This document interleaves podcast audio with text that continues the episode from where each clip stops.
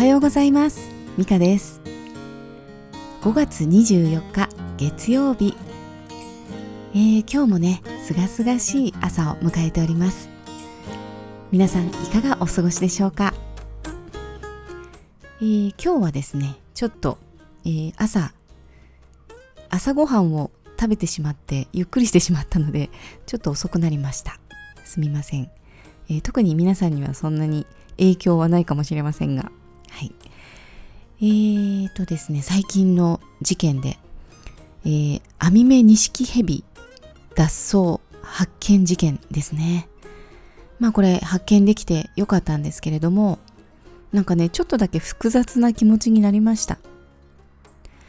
えー、かなりのね人と時間をかけて、えー、捜索をしたにもかかわらず結局見つかったのはその錦蛇さんがね住んでいたアパートの屋根裏だったんですよね。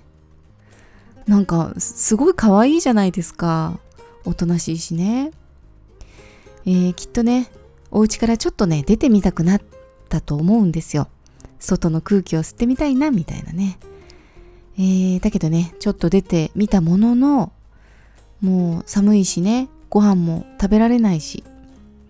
えー、そんなに遠くには行けないなっていうのとあとなんか周りでねもう人がすごくざわざわしてますし、えー、きっとね静かに過ごしたかったんだと思うんですね。ほっといてほしいみたいなね、えー、それで屋根裏でひっそりと過ごしたかった、うん、それしかなかったんじゃないかなと思うんですよね。でそれを見つけたのはあもうその飼い主さんではなくて、えー、別のね動物園の園長さんですね、えー、爬虫類の専門家さんだということだったんですけども、まあ、その園長さんはねすぐにピンときて、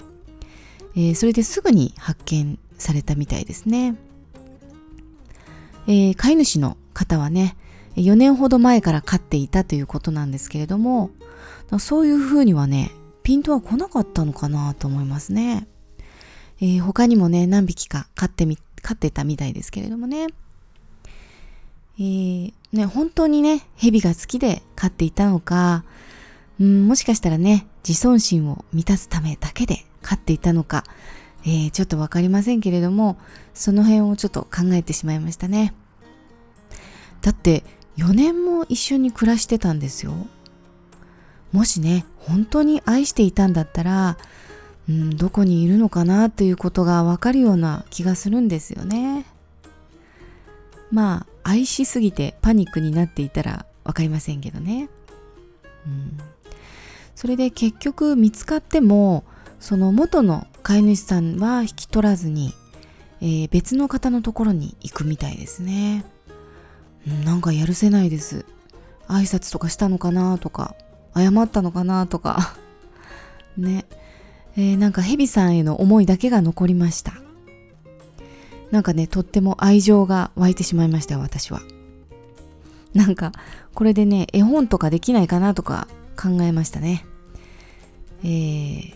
アミメンの旅みたいなね。そんなの誰か書いてください。えー、さてさて、えー、気持ちを切り替えましてえー、うちのお野菜への愛情についてお話ししたしていきたいと思います、え、肥料もやらない。農薬もやらない、え、そんな風な育て方をしたらどうなるかというのを始めてみたわけですけれども、え最初はね成長が遅くて心配されてしまうほどだったんですけれども、え収穫できるようになりましたらもう今度は取れて取れて困るぐらいの勢いでもうとどまるところを知らないという感じだったんですね。もうね美味しいしもうすごいっていう感じだったんです、えー、ちなみにですけれども、まあ、農薬もねもちろんやってないんですけれども、えー、虫さんにやられることもね一度もありませんでした。なんでなんででしょうかね。これちょっと私の素人の感覚ではありますが、えー、すごく植物自体が強かったと思います。えー、しっかりしててね、えー、産毛がもう産毛じゃない、剛毛みたいな感じになっててわっさわさで、なんかこう防衛体制しっかりできてるっていう感じだったんですね。でね、もなんか虫さんが攻撃できるような状況ではない。もう失礼しましたって退散していくイメージですね。えー、さてそんな中、私のね、夏休みが近づいてきたんですね。えー、ちょっとね、一週間ほど海外に、えー、ハーブの視察とかをしたくてですね、行くことになってたんですけれども、えー、まあね、だいぶ前から予定をしていたものでして、で収穫前だったらね、1週間ぐらいだったら大丈夫だと思うんですけれども、まあ最盛期になってしまってたので、もうどうしようっていう状況でした。もうね、こんなの人間のエゴですよね、完全に。え、それでね、えー、畑で仲良くしていただいていたお友達に、えー、収穫、ちょっとしたお世話をね、お願いすることにしました。あのね、お水もね、そんなに夏でもね、めちゃめちゃあげる必要もなかったんですね。なのでね、ちょっとしたことだけちょっと見てきてみたいな感じでお願いをしました。でね、取れた、えー、野菜はね、好きに持ってってくださいということでね、えー、その方、あの、もう畑のベテランさんだったので、任しといてみたいな感じで、もう快く引き受けてくださいました。えー、それで夏休み1週間ほどで戻ってきました。で、行く前もね、えー、野菜さんたちにね、話しかけて、えー、ごめんね、明日からいなくてね、収穫できないからね、えー、もうそんなにね、作らなくていいよ、みたいに、もう静かにしててねっていう、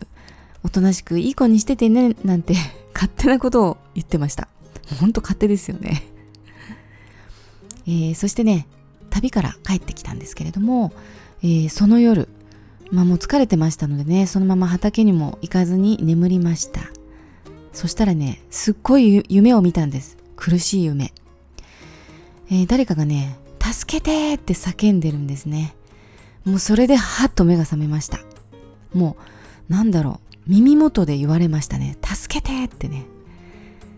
でもね、その時の感覚では、えー、もうそれはナスさんが言っているって思いましたなぜかピンときましたねでも明け方ぐらいだったんですけれどももうそのままね急いで畑に行きました日焼け止めもつけずにね、えー、まだね暗くて暗くて誰もいなかったんですけれどもダッシュでね会いに行きますとまあ植物たちはね静かに眠ってました。寝てたのかな？うん。一通りね、見回したんですけれども、えー、変わった様子はありませんでした。えー、ナスのね、茎もね、すごく大きくなっていたわけでもなかったですし、もう収穫されてなくて、もう大変なことになってるっていう状況でもありませんでした。でね、ほっとして、ああ、気のせいだったんだと思って、やだ、何度もなかったんじゃんと思ったんですね。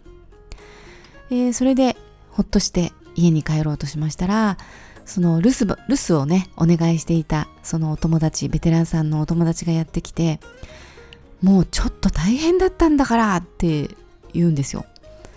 で何があったかって言いますと私がね畑に行か行かなくなってからね、えー、すごく風が強い日があったんですねでその時にねその方はね何を思ったのか、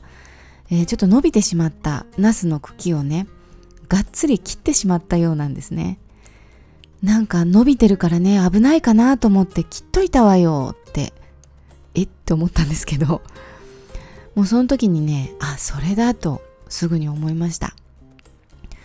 まあ、助けてって言ってたのはね、やっぱりね、ナスさんの叫びだったんだなっていうのをもう感じました。まあその方にはね、火はないので、感謝をして、すいませんでした、ご迷惑をおかけしましたと言って、えー、それでね、またすぐにナスさんのところに行って謝りました。心から。本当にごめんなさいねって。